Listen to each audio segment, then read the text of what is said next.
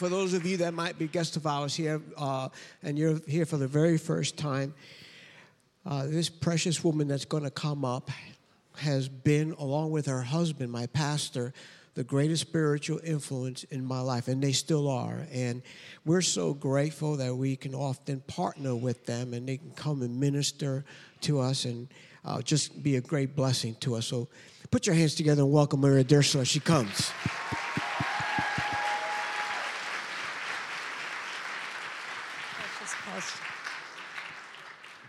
Um, let me just say this. I know most of you don't know this, but we were in a hotel and the uh, waitress and some other people thought that Pastor Paniagua, do you call him Pastor Paniagua? We call him Pastor, or Pastor Carlos, was uh, a movie star from the days of our lives.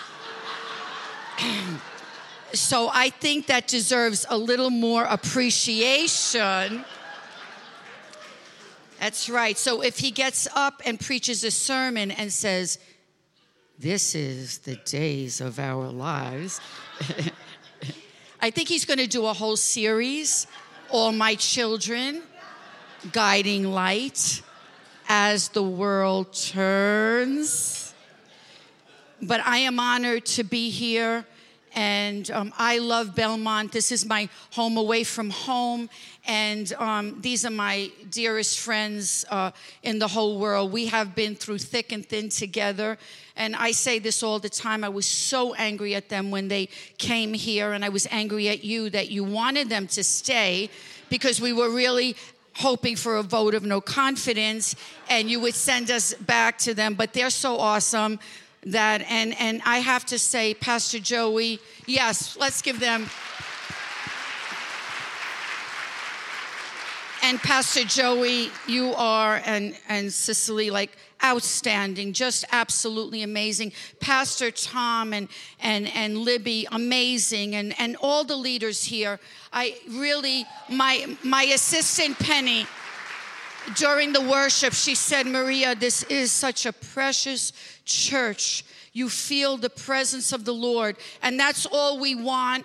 And I am here today to tell you a story. Many of you have already heard it just this weekend. Oh my goodness, what an amazing event to see 2,500 young people, and most of them responded to the altar call. You have no idea of the investment that's being made in these lives.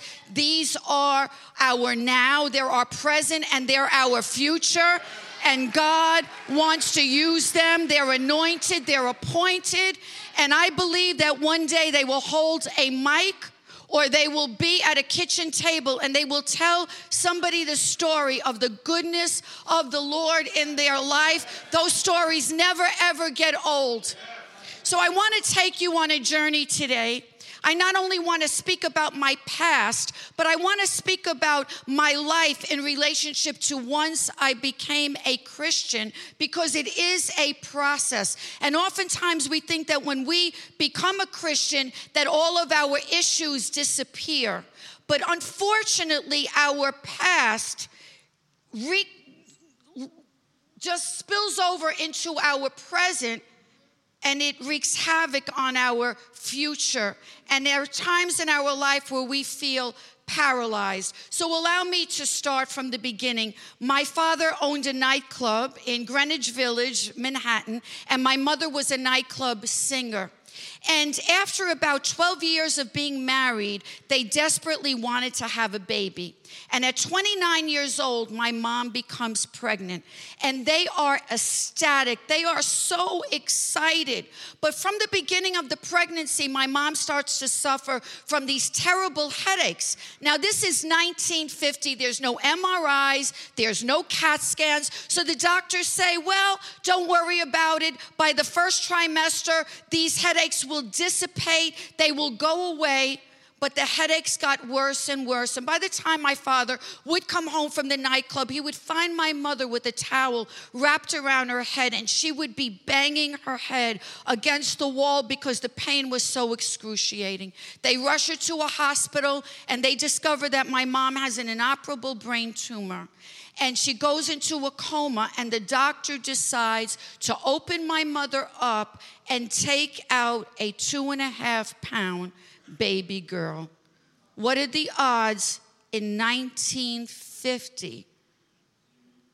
There was not the technology, there was not the medical awareness for a two and a half pound baby to survive, but God, but God, but God obviously had a plan the, my, they put me in the New York Foundling Hospital where they put orphans. I have no name on my birth certificate. My name is Baby. So I oftentimes say, if you say, hey, baby, I'm like, well, that's my name. And I was very, very sickly. I had severe case of chicken pox and staph infection and all these sorts of things that you contract being in a hospital. And I guess when they went over to the incubator, I was still alive day after day. So at eight months old, a nurse decides to name me Maria. My father takes me home. This is 1950, no such term as single parent households. Everybody had a mom and a dad, and everybody looked happy, at least on the outside. But my father's a single parent. What in the world is this man gonna do with a, a baby girl? The day my mother died, my father basically died. He basically checked out. He lost the love of his life. He would his best friend was a glass of scotch. He would look out that apartment window in Manhattan and he would cry for my mother. So, what in the world is he gonna do with me? He tried nannies, he tried babysitters. And finally, my father decides he's going to put me in this religious boarding school. He feels in this place my needs are going to be met. You have to understand, I had no women in my life except maybe the babysitters that never seemed to work out. So I, I had no, no, no grandmother, no grandfather. I had nobody. And, and my father thinks, well, in this place, I'm going to bond with women. I'm gonna have a woman's touch. Uh, somebody's gonna hold me at two and a half years old, and somebody's gonna teach me my my one, two, threes, and someone's gonna teach me about God, and someone's gonna have the wherewithal to give me three square meals a day. And I remember because you know we have childhood memories that are very vivid in our minds. And even though I was two and a half years old, I remember my father putting me in this big gray car. It was a Chrysler. And to me, it seemed like it was a battle a battleship. It was it was huge and it was plain and it wasn't sparkly like the other cars on the road and and and we see it seemed like we drove for hours and hours and hours and all of a sudden he pulls up to this humongous gravel driveway and I remember hearing the crackling of the gravel underneath the tires of that big giant car. And all of a sudden, they stop in the middle of these big convent doors. They seem so vast to me and so cold. My father takes me out of the car and he, I'm a little, I'm a little baby. I'm a toddler. I'm two and a half. And he takes me out and and then he takes my little suitcase out and he looks me in the eye and he says, Maria, I'll come and see you when I can. I remember those words because he came very few and far between and the doors open and everything my father thinks is going to happen all the hopes he had didn't happen as a matter of fact the opposite happened these people would wake me up in the middle of the night for no reason. They would put me in a dark stairway. I remember one time being in this little landing in the pitch black and, and just trying to feel my way around and falling down these, this humongous uh, uh, layers of floor of winding stairs. And they would say to me, You better not say anything, Maria. You better not tell anybody because the devil's gonna get you. As a matter of fact, you're left handed. You're a child of the devil, Maria. You're a child of the devil. And they would put me in a bathtub of very hot water over and over again. Child of the devil, child of the devil. They would beat me. They would punch me in the face and they would pull chunks of hair out of my head. And the weekends when the little girls, because every little girl went home every single weekend, they went home in the summer. But I was there. They would give me a little glass of wine. I was three years old, four years old, five years old, six years old. Little glass of wine. And I would wake up in bed with someone that represented God. So you could imagine the distorted view I had of God the little girls, they would come back from being home or from the summer. They would open their little suitcase and the, the, the rooms were, they were a dormitory. So it was a bed and a dresser and a bed and a dresser. And they would open their little suitcases. And I remember when they opened the suitcase, it smelled like love. Like they were loved. I wasn't loved, they were loved.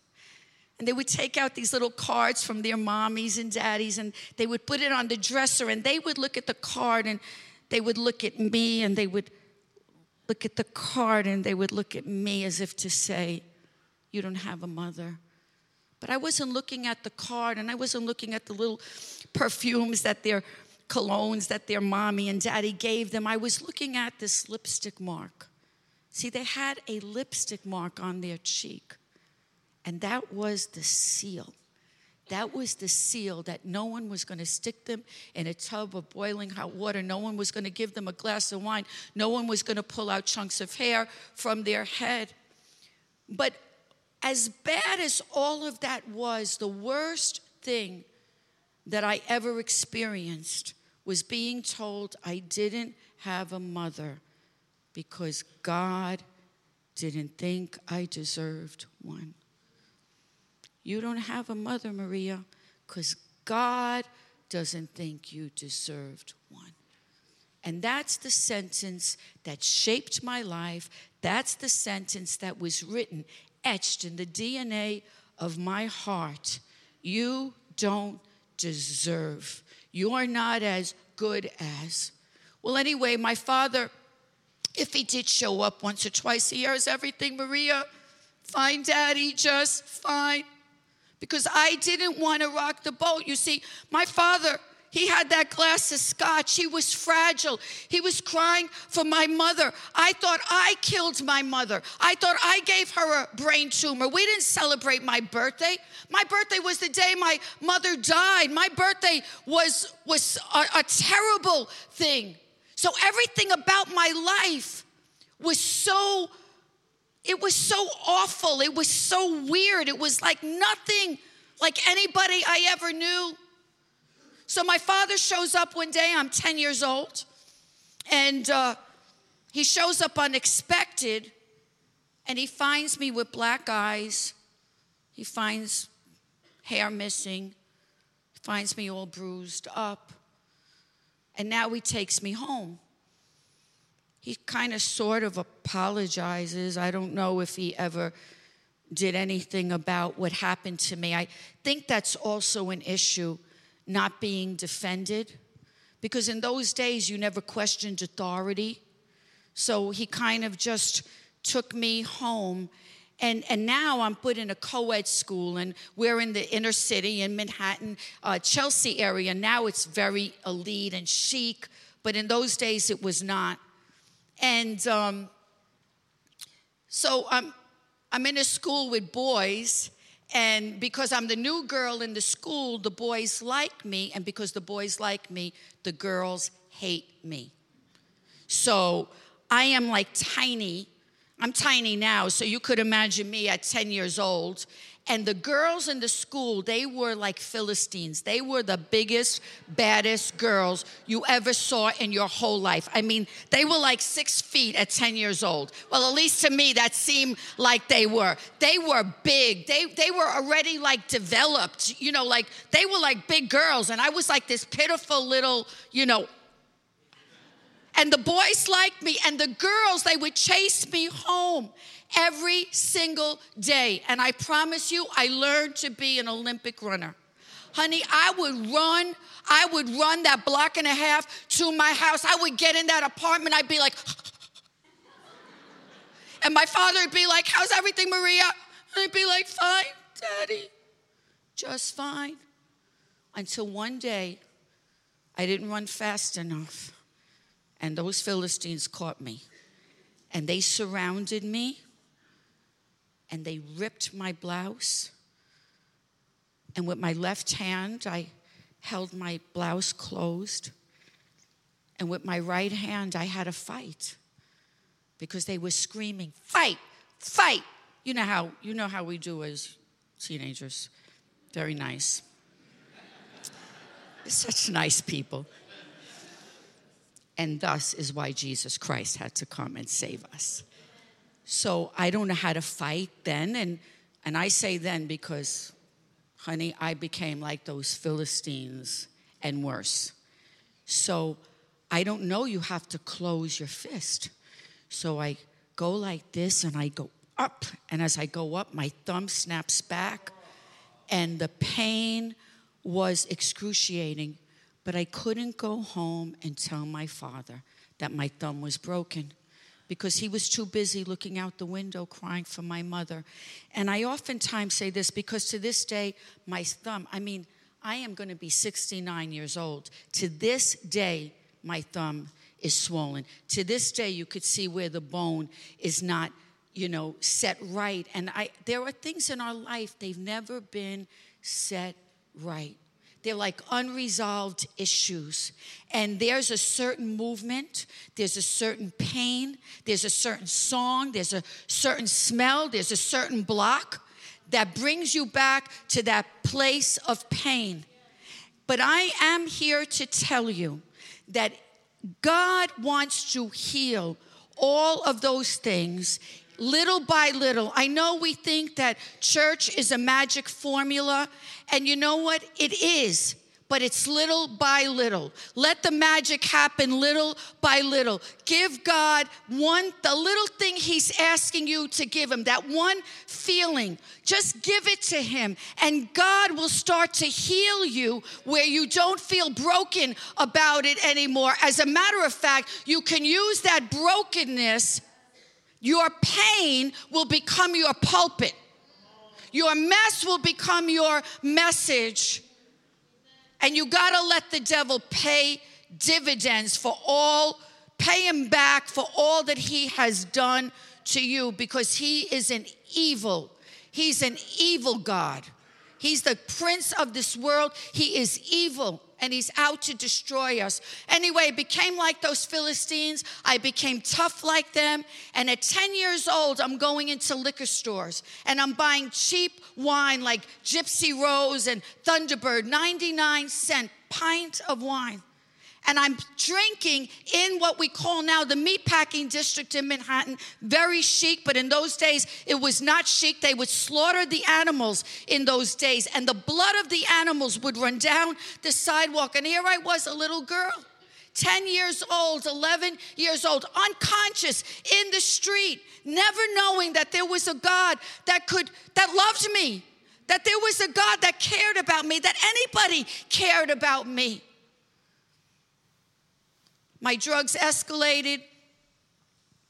Started to smoke weed at 12, and I've done everything imaginable from snorting coke to speed to ups, downs, tripping, angel dust, mescaline. I've even done Thorazine. But by the time I was 18 years old, and you could put those pictures, I was sticking a needle in my arm. I have overdosed on heroin three times. I've been hit by a car. I tried to commit suicide and I've been arrested. But God obviously had a plan. These pictures come from uh, our drug dealer got saved many years after we got saved. I overdosed on heroin that night. I was a mess. I was a mess. I was a mess. And the drug dealer gets saved, and years later, and he finds these pictures. And I felt the Holy Spirit say to me, I found these pictures, I preserved them so that people could see what I could do in a life. Because if I would have had these pictures when I first got saved, I would have definitely ripped them up for shame. So I'm here to tell you that there is a God that is able to redeem from the uttermost.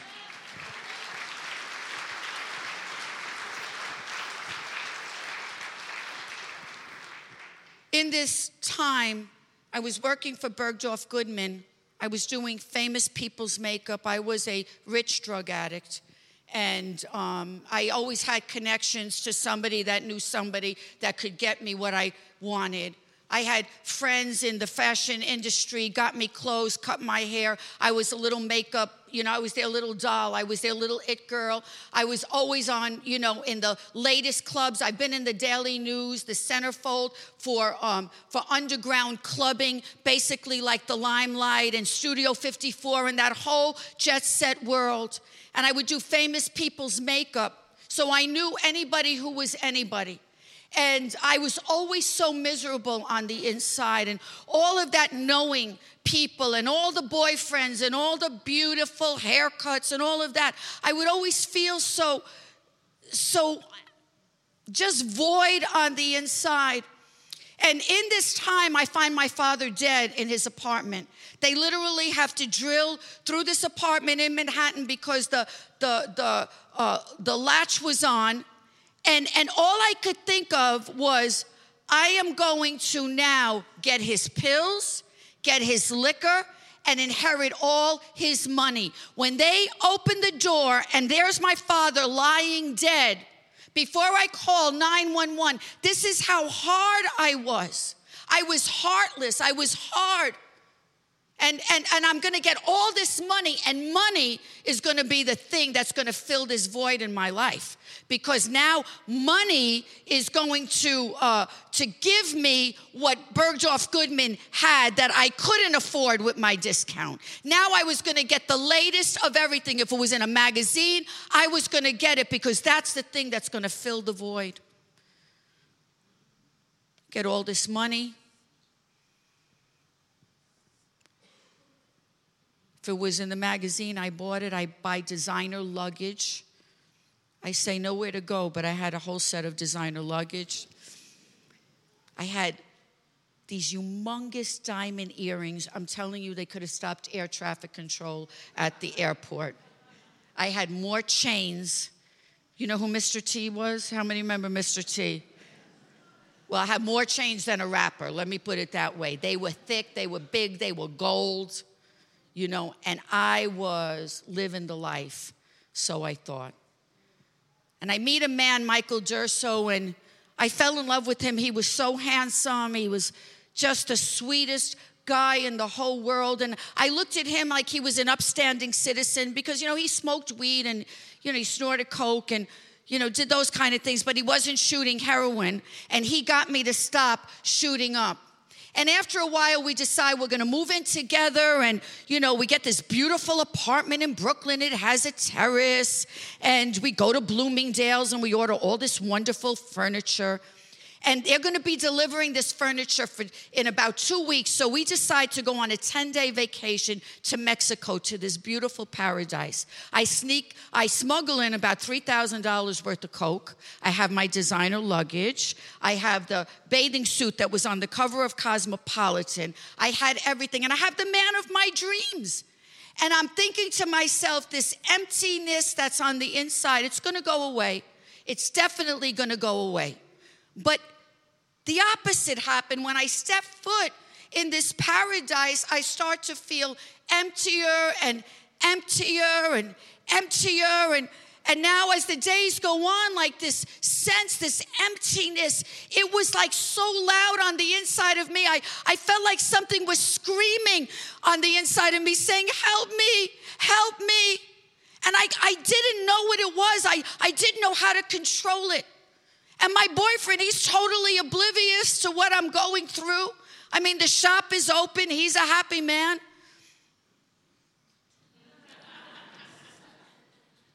So it's fifth day. I remember this. It was the fifth day to the 10 day vacation. And all of a sudden, I, I decide to talk to God. My boyfriend goes out for a walk on the beach, and I stay in the room and I'm looking around and I'm seeing everything I have, and I, I can't figure out why I feel this void. It's so deep. And I start to curse God out. I called him every name in the book. I shook my fist at him. I was saying, What kind of God are you? What kind of God are you? What is this thing called life? I feel like a dog chasing her tail. And as I'm in this tirade, I promise you, this small, still voice trump my loud, my loud tantrum. And it wasn't an audible voice, it was an internal voice. He said the name Maria, the name that's not on my birth certificate. He knew my name. He says, Maria. He said, Give me your life before it's too late. And I knew that I knew it was God. I knew it was divine. I didn't know it was Jesus. I never heard of being born again. Imagine knowing the latest hairdresser, the latest club, but I did not know that I could be born again. So I hear this voice, and all of a sudden, for the first time, I, I feel like I feel like worth something. And I also experienced this instant conviction of sin. I cannot explain it. It wasn't a condemning voice. I just knew my life was wrong. I knew my string bikini or lack thereof was wrong. I knew my filthy mouth was wrong. I knew sleeping with my boyfriend was wrong. I, I knew the drugs were wrong. And I didn't want to do it anymore. I cannot explain what happened to me, but that voice, that one still small voice. I was I wanted to give everything up for this. I don't know what this was. Now I know we were created in his image and likeness, and we all have an emptiness that only God himself could fill. No one else could ever fill that place. Nobody. There's no boy, there's no girl, there's no money, there's no job, there's no fame, there's nothing that could fill that empty void. Only God. It's it's created for him. He's waiting to come inside and, and sit in that place so that your life could be changed and now you could move in partnership with, with Him. And it's not a weird thing. So my boyfriend walks back in. He's gone like 15, 20 minutes. And I said, Michael, when we go back home, will you go to church with me? He says, Church? He says, You need to smoke a joint, Maria. He says, You, you need to get high. And I said, I, I don't need a joint. I need God in my life. And now there's five more days to this 10 day vacation, and the shop was closed. And Michael was not a happy camper, let me say. So we're leaving this place, and they offer me a job. They said, Listen, why don't you stay here? You could be a hostess, you could make money, da da da. And I turned to my boyfriend and I said, That's the devil. He doesn't want me to go home and go to church. I don't even know how I knew that. I've said this before. I was an instant spiritual genius right off the right off the bat. And my boyfriend is looking at me like I am from the Twilight Zone. So he's planning when we go home, he's dumping me because the shop is closed and he ain't having that. And I'm planning on dumping him because he doesn't want to find this voice. So we get home, we get home to the, the beautiful L shaped apartment with the terrace and the two mattresses on the floor, and we have a telephone. Remember those telephones? Remember those big. Remember those? Life was very hard. And I, I have to call somebody, and I don't know who to call because all my friends are crazy people just like me. But I, I, call my friend Barbara and I go, Barbara, I gotta talk to you. And she goes, No, I got, gotta talk to you. And we go back and forth. And she says, Hurry up. And I said, Barbara, I need God in my life. And Barbara says, Praise the Lord.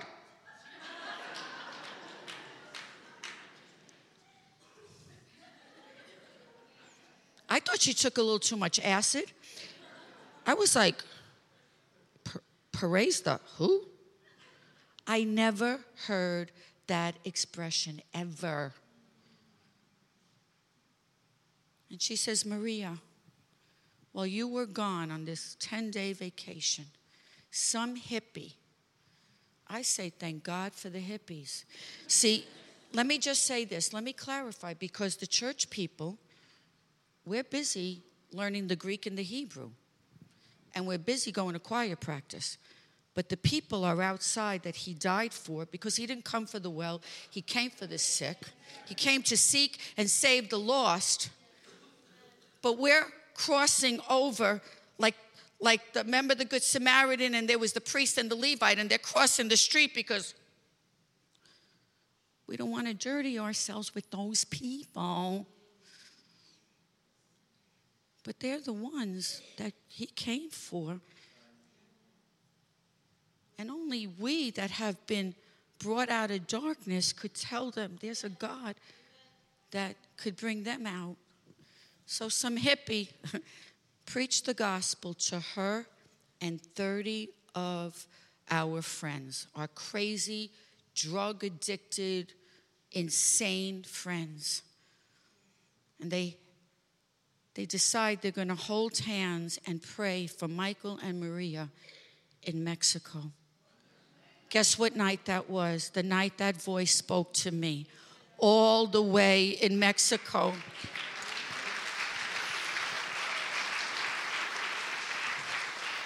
Guys, listen. Don't ever stop praying because your prayers go where you can't go and God is never not working. You may not see it, but God answers prayer. So she takes us to church that night, and it was an Assembly of God church. Give yourselves a hand clap. Thank you, Jesus. It was a tiny church, and you know, church was not cool then. In 1975, church, like if you got saved, like it was really a miracle from heaven because the, the song leader was this like little old man. And he was doing this, and everybody looked like they lived on Little House of the Prairie. And, you know, and we come, and I have on these tight jeans. I think I had to put Crisco on my legs to get them on. I had black lipstick on. I had these two eyelashes in the corner of each eye, like Catwoman, you know, very attractive. I had so much eye gel on my eyelids. You could have went ice skating on my eyes. I, at one point, I had a shaved head. I had five earrings, four earrings. I was crazy. And my boyfriend, the only suit he has is this black leather suit with fringes. Wait, and yellow platform boots. And he has five earrings. And here we walk into the little Pentecostal Assembly of God church. So I am telling you, people were like grabbing their pocketbooks, like, oh my God, right? The church is supposed to be a Holy Ghost hospital, right? The doctor never says, ugh, come back when you look better. No. he says, come in here, I'm going to fix you. We're here to be fixed by the Lord.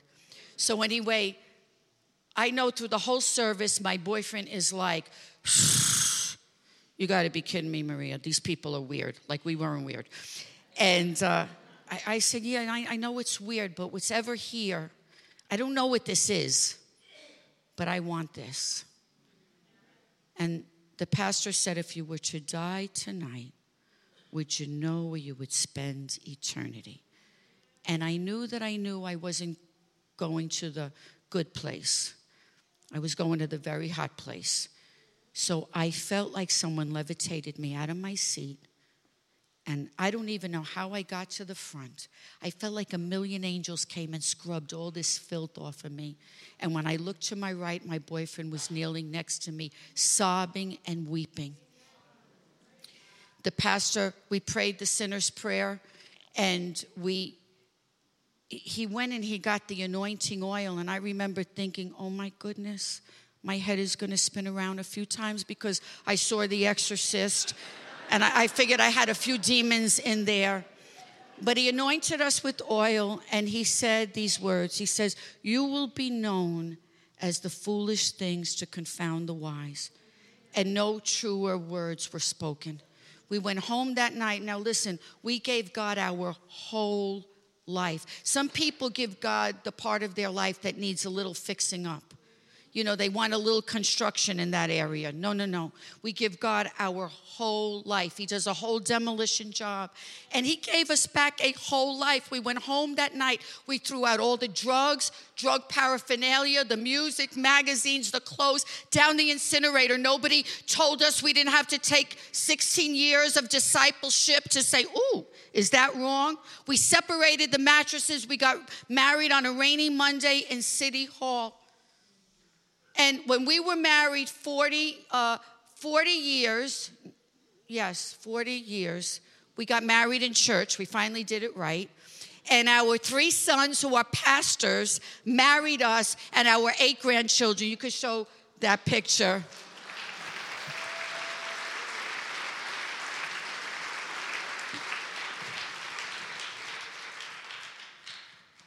I'm broke. See, I have eight grandchildren. Dear Lord Jesus. It's the best. I mean, imagine what a beginning to have that ending. But I want to, um, I, I don't want to end with that story. So we, we get saved, and, and, and instantly my external behaviors changed. I didn't do drugs anymore. You know, we were married, we loved the Lord, we read the word. But even though the external changed, how I felt internally did not change, and it wouldn't change for decades. You see, that sentence, you don't deserve, that sentence shaped my life. And, and no matter what I did or what God did for me, I, I, when I put my head on the pillow at night, I could not believe that God really loved me. I didn't know that anybody else ever felt like that. You're too ashamed to even say that because in church we're singing, Jesus loves me. This I know, for the Bible tells me so. But when I put my head on the pillow at night, I always felt like God wasn't pleased with me, that he really wanted to save my husband, but not me because I was a filthy girl. I, I was somebody that came from the world and I just did too many things for God to really love me.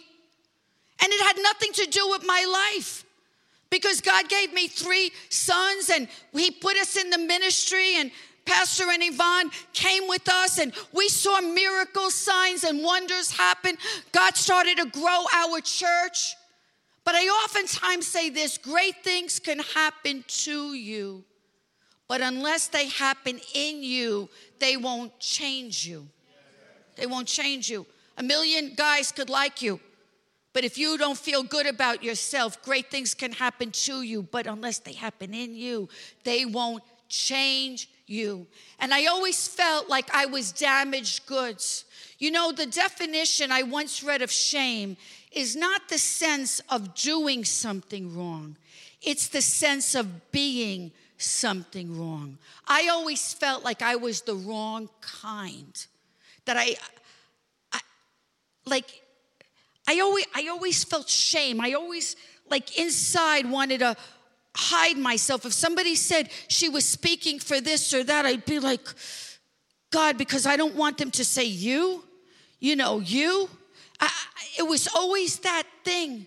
You see, knowing in your mind that Jesus loves you, as opposed to knowing in your heart is like living on two different planets. It's like the difference between a an acquaintance or an intimate friendship. It's your heart that seals the deal. Your heart, knowing in your heart, is the game changer. It changes everything. And it's been noted that there's an 18 inch distance between the head and the heart. No matter how tall you are, short you are, you can go home and get a measuring tape 18 inches. And I always felt there was this 18 inch divide, this humongous chasm between what I believed and what I received. But I didn't know how to express that. You see, I was a believer, but I wasn't a receiver. Now, in 1991, medical literature published research findings that the heart has its own brain. In other words, your heart has a mind of its own. So it could think thoughts. And oftentimes, the, the, the, the brain in the head, which is your cranial brain, that's your logic, and the brain in your heart is the seat of your emotions. Oftentimes, for us, especially women, our emotions trump our logic. It sends messages to one another the brain of the head and the brain in the heart, but those messages don't necessarily agree with one another. So think about the implications of the heart having its own brain. It, it, it, it, it has the ability to think apart from the head. And it remembers words like, you don't deserve, you're not good enough, you're not as pretty as, you're not as handsome as, you're not as holy as. And those things, they're just etched. The Bible says in Proverbs 23 7, as a man thinketh in his heart, so is he. Not as a man thinketh in his head. See, we know that the, the, the mind is a battlefield, but it's only half the battle. We have to get the two brains in sync with one another. The Bible tells us, trust in the Lord with all your heart, not with all your head in Proverbs 3 5. The Bible clearly differentiates between the head and the heart. Did you ever leave church on Sunday? And I know you have because this is an amazing church and your pastor is an amazing preacher. So is Pastor Joey. And you feel like they give you a word, and I'm telling you, you feel like you could scale a wall. You are able to leap tall buildings from a single bound. You take out your little Wonder Woman outfit, your little Superman outfit, and that's right, you're walking around going, I can do all things through Christ. That's right. Tell me I can. I can so do all. That's right. God is for me. God's for me. God's for me. And then Wednesday comes. And then all of a sudden, the exclamation point turns into a question mark. And then it's like, is, is God for me? Can, can I? Do all things through Christ. Nobody ever said, well, the pastors are preaching, liar. I cannot do all things through Christ. You absolutely believe that. But what happens is, as that truth is working its way down into your heart, because your heart has a brain and it has memory, it, there's like little hands go up and say, that's not for you. That's for her. That's for him. It's not for you. you don't live in that neighborhood. That's not for you. God doesn't have a plan to prosper you. And that's what happens. I, I, I used to think that God was setting me up to fail, honestly. I used to think that he was putting me in front of people so you could see how stupid I was. And I thought that if you liked me, there was something wrong with you because I didn't like me. Maybe Pastor Jason can help me. How long do I have? Yes. Uh oh. I got to tell you this story. This woman gets saved in our church. If I would say the name, Pastor Yvonne would know. And um, she was a beautiful woman And after about two years, she, um, you know, she stopped wearing any makeup, cutting her hair, and, and, you know, she dressed like Little House on the Prairie. Nothing wrong with that. I'm not saying anything wrong with that. She looked a little Amish, but nothing wrong with that. And um, she comes and um, she comes to church one day and she says, I want to have a meeting with you. And she proceeds to say to me, You know, this church is good for beginners. I don't know if this has ever happened to you. She says, But I found a church that teaches the deeper things of God. The deeper things. So I'm visual, so I'm picturing our church is, you know, the church with training wheels. It's like a little tricycle. And she found a church. I mean, she's on the motorcycle of her spiritual life. I mean, she's going up planets and zones. So, you know, she, she, her church is probably teaching her who the Antichrist is and, you know, and who the 666 is and the four horsemen of the Acropolis. So, God forbid my husband would preach about love. I would be like, can't you preach about anything deeper than love? Even though the Bible says that's the deepest, but what does the Bible know? So even though she left the church, she sat on the pew with me every single Sunday. And it didn't matter that we were baptizing hundreds of people, seeing marriages restored. It didn't matter because those words, they were so deep. And I think of who goes on the job interview with you? Who who gets in the relationship between you and your husband or your boyfriend and your girlfriend? What voice? So years pass and we're in this restaurant after church and Miss Deeper walks in. And Miss Deeper is looking fine all over again and she's with this handsome guy and as only god would have it the waiter puts her right next to me. And um, the, the young man excuses himself to go to the restroom and she says to me whatever you do don't ever say i used to be a christian that's right. That lady in the third row she went like that's right. I used to be a Christian. Her words affected my life as though she really mattered. How many voices affect our lives? They don't even matter anymore. I wanted to take my plate of food, honey, and gently, because I'm a Christian slap it over her head. I wanted to say, How dare you? You see how powerful words that have been spoken to us? But God wants to change the DNA of our hearts. He wants to replace the words that have been spoken to us with the word of God, that there's a transference, that those things don't bother us anymore. Look at the Israelites. We're just like them. They were slaves 435 years. For 435 years, 19 generations were told, You're nothing. You're nothing. You're the tail. You're not the head. You're nobody. We're somebody. You're nobody. And here God sees them and they're the apple of his eye and he loves them and he wants to take them out of Egypt. He wants to take them out of that bondage. He wants to take them out of that darkness. He wants to take them away from being whipped and beaten by a, an oppressor.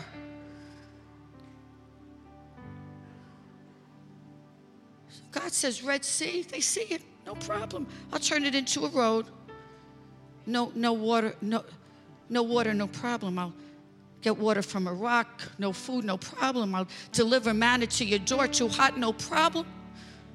I'll be a cloud by day, too cold, no problem. I'll be a pillar by night, but no matter what God did for them, every time they ran into another obstacle, they would say, Why has the Lord brought me here? because you see, they're always waiting for the other shoe to drop. See, it's such good news that we really can't believe it. And that's us. God saves us, then he does something for us, and in this world you will have trouble. You you come against the trouble and all of a sudden you're saying that's it. That's the real thing. Because God brought me here to really deal with me, to really let me down. I used to never be able to have a Bible study alone in my house and, and pray. Never. I would try, but then I would think, well, what if he doesn't show up? My father never showed up. So I'd rather work for him.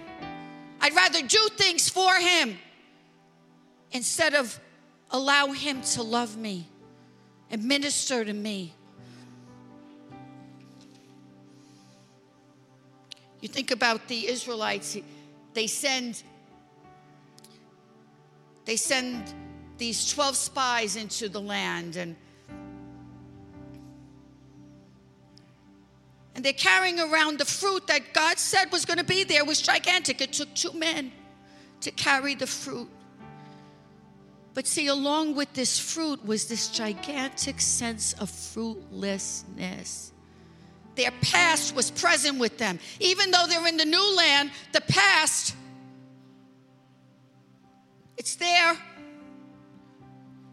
And what they knew to be true in their head and what they saw with their own eyes couldn't stand up to what they believed in their heart. And you know what? They were never chased. It wasn't the external giants. It was the internal giant. It was that giant of unbelief, that giant of not being able to trust the Lord. You see, the walk to the promised land, this 500 mile journey, it's not horizontal, it's vertical. If you conquer this, if you allow God's word to change this, there's no telling where you're going to go. I had a life changing experience. In the book of Ephesians, it says, Paul says, I pray that the eyes of your heart, pray that the eyes of your heart would be opened. He says, because once those eyes of your heart are opened, then you'll know. Then you will know the hope to which you were called. You will know the same power that resides in Christ lives in you. You got his blood, you got his DNA, you got his mind. Then you'll know. But the eyes of your heart have to be opened. I had this eye opening experience. I was asked to be the speaker for the Brooklyn Tabernacle. It was the first conference they were doing that was outside of the church. I don't even think they've ever did a women's conference before and it was such an honor for me to to be able to be asked, you know, and to do it. But of course, I'm so insecure. I pray God give me a deep word. Show me who the 666 God is. I got to go and impress these people. But of course, God doesn't answer those prayers, and weeks and weeks and weeks are passing. And now God isn't speaking to me. And so one morning, I'm making my bed and I'm fluffing up my comforter. And I hear the Holy Spirit say, I want you to ask them, do you believe God really loves you? Not as a people group. When you put your head on the pillow at night, do you really believe that God loves you? That you matter to God, that He knows the number of hairs on your head, that He actually has a whole plan for your life written out. Do you really believe God really loves you? I said, God, you want me to ask the women from the Brooklyn Tabernacle? I mean, like, that's baby stuff. That's fundamental. That's like so. And then he said to me, Maria, do you believe I love you? Now listen, I'm already saved 25 years at this point. I have no idea that all my issues are wrapped up in this one foundational truth. I really did not believe that God loved me, but I didn't know that. I used to think it was my mouth, my mind, my this. Do you believe God really loves you? Close your eyes for a moment. Think about your relationship with the Lord. Do you believe He really loves you? You. Not your wife, not your husband, not your boyfriend, not your mother, not your father. Do you believe He loves you? For God so loved the world. He doesn't only love, He so loves.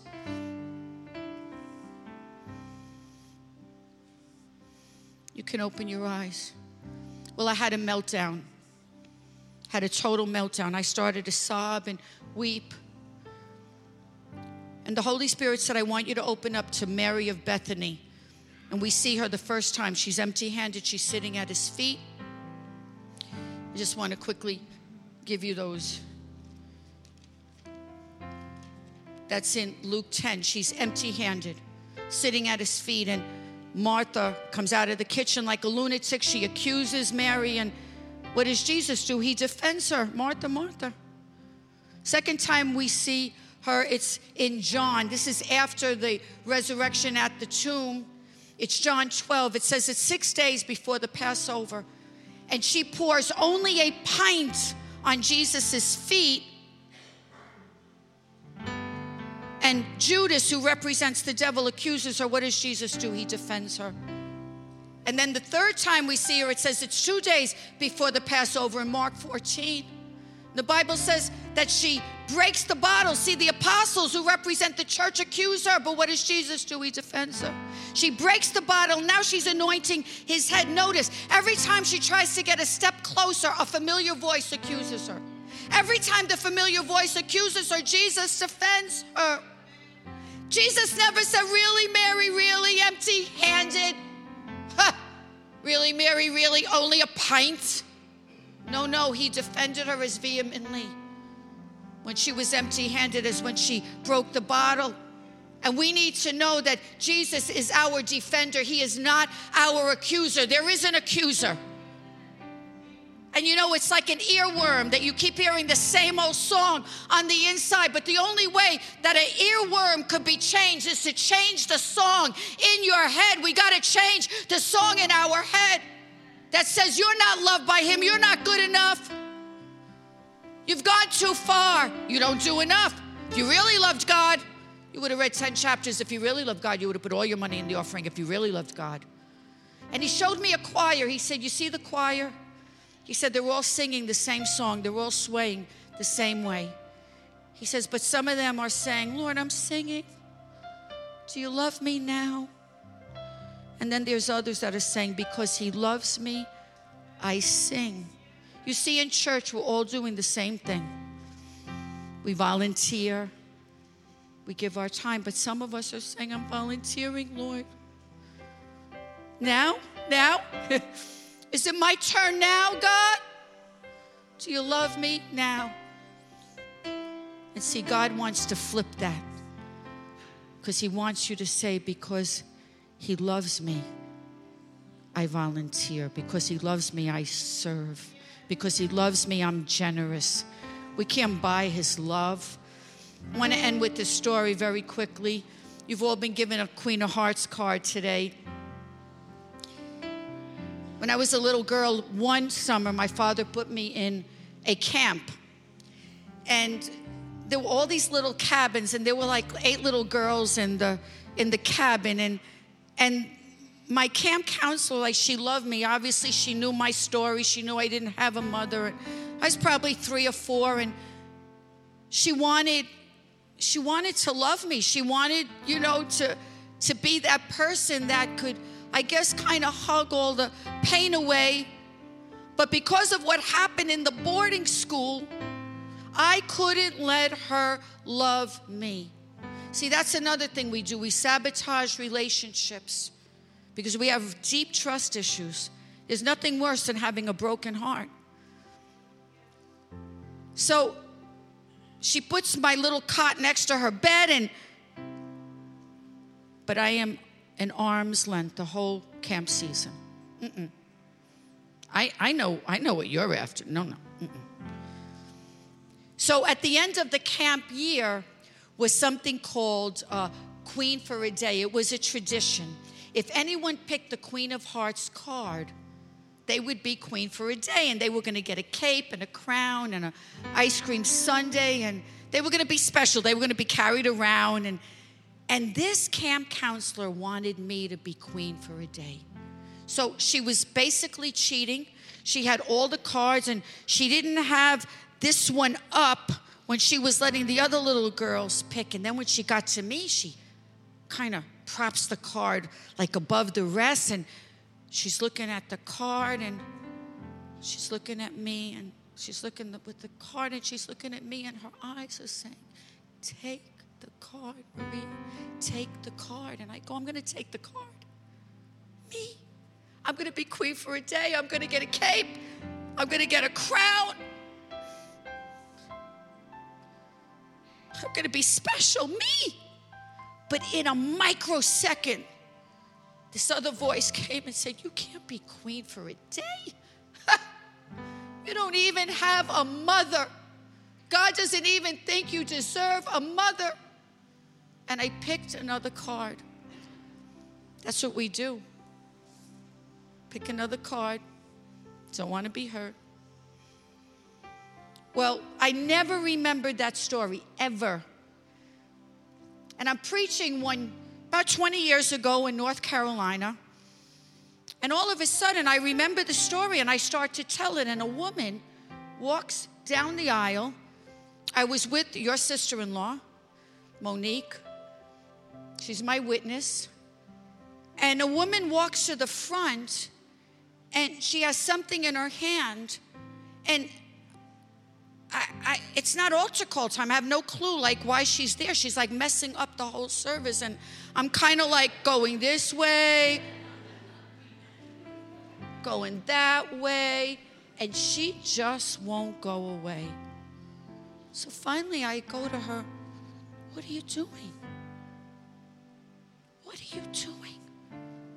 And she says, Well, she says, Today when I was leaving to come to the conference, the Holy Spirit told me go in my deck of cards and take out the Queen of Hearts card. She says, God, that's the craziest thing I ever heard. She says she got in her car, she went down the road, and the Holy Spirit said, I said, go back and get the Queen of Hearts card. And in front of all those people, she hands me the card that I didn't take when I was three years old. The story that I totally forgot about, but God didn't forget those stories. You see, everything you've ever been through, everything, every secret that you've never told anybody, every painful part of your past, God knows. He hasn't forgotten. I believe today that the Holy Spirit is telling some of you pick the card. Pick the card. Your royalty. Pick the card. You may be a man. He wants you to pick the card. You may be a young person. He wants you to pick the card because he remembers those things. He wants you to know that you didn't choose him. You're not here today by accident. He chose you. You only love him because he first loved you. That you matter to him, that you have important, you're important to him. He says, I'm never gonna leave you. You're not an orphan. You don't have to cry alone. You don't have to fight your battles alone. He says, I'm never gonna leave you. I'm never going to forsake you. Me, who started the good work in you, I'm going to bring it to completion. I know who you are. I know your failures. I know your flaws. I know your weaknesses. But don't you know when you're at your weakness. I'm at my strongest. I love you. You're a queen of hearts, you're royalty. And if you're here today and you want to take the card you've been given and you want to say, God, that's me. That's me. Don't be shy. Don't be too macho. We saw about 2,400 kids come to the altar Friday. They said, That's me, God. This simple truth that you're unconditionally loved by God. You don't love yourself, but God loves you. I was telling the young people that when I was young, I probably until I started to get this revelation, I could never look in the mirror. It had to be smudged because I hated myself. I hated my face. I hated everything about me. I hated my voice. Just hated it. But then the Bible tells us in Jude chapter 20, I'm sorry, verse 20, live in the love of God. Live as though you're loved unconditionally because you are. Live in the love of God. Look in the mirror and say, I'm loved. Some of us need to stop playing Bible. Open the Bible. God speaks to me. I would look down and I would see you, harlot, and I would say, Yep, that's who I am. And I would close the. You son of perdition. Yep, that's me. Sometimes we just got to get a book of promises. And like a broken leg that needs a cast, you know, our hearts need a cast. They're broken. But He's near to the broken hearted. He wants to make our broken lives whole, our broken hearts whole. So if that's you today, you would say, That's me. I want to take the card that you're having. Just stand to your feet. Just stand to your feet.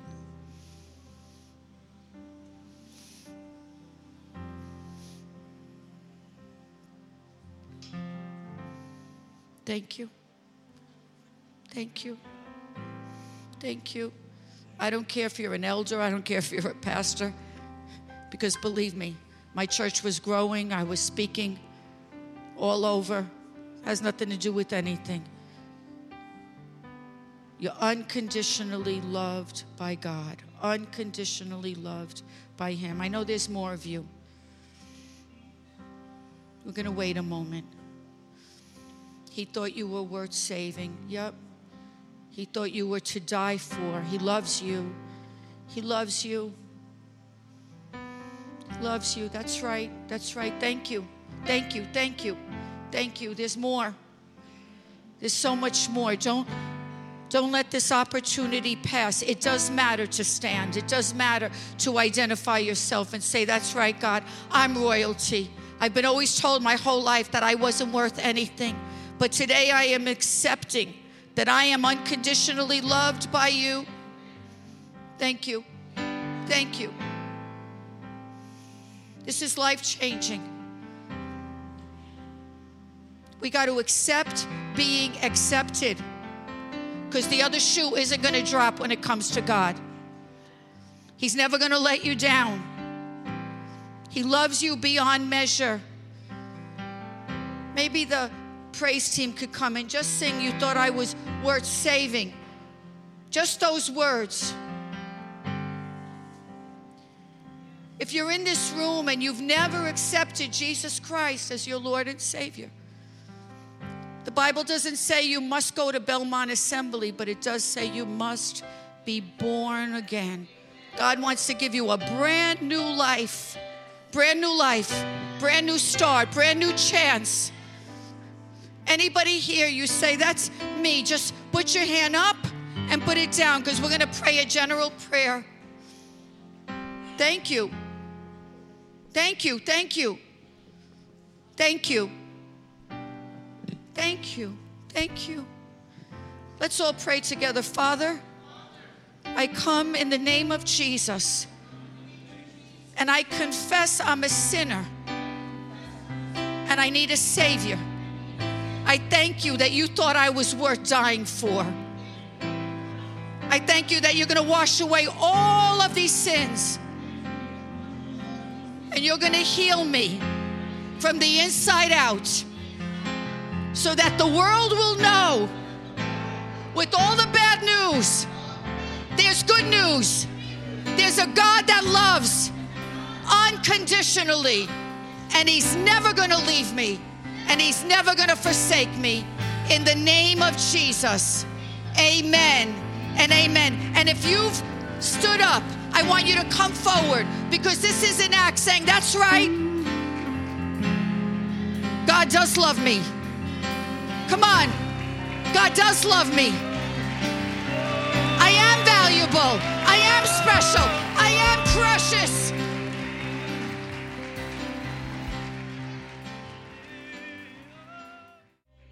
Hallelujah.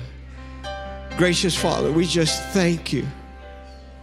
Thank you today that we can be bathed in your love, Lord. That every single one of us can know and be reminded of the incredible love that you have for each and every single one of us. Wash us afresh and anew in that love, Lord. Thank you that because of that love, not only has our past dealt with, but our present is changed and our future is secure. Thank you for that precious love. In the precious name of our Lord and Savior Jesus Christ. And everyone said, Amen. Amen. Come on, put your hands together for Jesus. Now, we're going to do a couple of things before we end. I know it's a little bit long, but we're going to do a couple of things. This is the atmosphere. You got to turn around and hug somebody and tell them you are loved by Jesus Christ before you find your seats. And then we're going to do one more thing, very important. Just keep playing. All right, I'm going to ask you to find your seats now. Would you do that, please, quickly?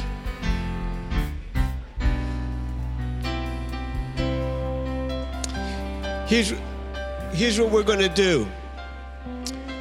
I'm going to ask the uh, ushers to please prepare to receive an offering for us. Pastor Durso and Maria are approaching a new direction in their life. Uh, he is uh, retiring from the church uh, at the end of this year. But God has opened up a new door for him uh, to travel. And as Maria is traveling, just to be an encouragement in churches, they're going to be living by faith and just trusting God to do things as only God can do. And I want to honor her and bless her. Uh, again, she did a, such a tremendous job at, at our convention. Young people were encouraged and their lives were transformed. And I don't know about you, but my heart was uh, just bathed afresh and anew in love today. And the Bible teaches us give honor to whom honor is due. So we're going to take this love offering. You can write out a check to Belmont if you want to do that. And then we're going to just bless her with the offering. Uh, and ushers, you can just begin to do that right now. Would you could do that? We don't need to pray. Just go ahead. If you want to bless Maria and her ministry. And there's one last thing while they're taking the offering that I want you to know about. She has written a new book called Ageless. And uh, it's $15. In fact, she, we asked, asked her to go out there at the table and uh, she's going to be out signing books and, and all that. The proceeds of the book do not go to her, it goes to the church, but a very specific ministry that they have. Uh, now, the name, uh, huh? I, I, know the name now, but Legacy Center, there it is. It goes to the Legacy Center, which is their outreach to the community where they're able to uh, uh, feed people, they're able to clothe people, even furniture, all that kind of stuff. So, all the proceeds from the book go to, to that Legacy Center to be a blessing in the community. So, we want you to know about that. And she'll be out there at the end of the service. Lastly, I know because we're running a little bit late and there's some uh, people from the Spanish ministry that are looking to get it set up soon. So we want you to be mindful about that. The parking lot ministry, as always, they're going to do a tremendous job to get us in and out. But please be mindful of all of that so that we can have a seamless transition. And we would appreciate that so much. I think they're just about finished. So let's just stand and get a final dismissal. Father, I thank you. I thank you for all that you're doing in our hearts and all that you're going to continue to do. Thank you for your blessing in Jesus' name. God bless you. You're dismissed.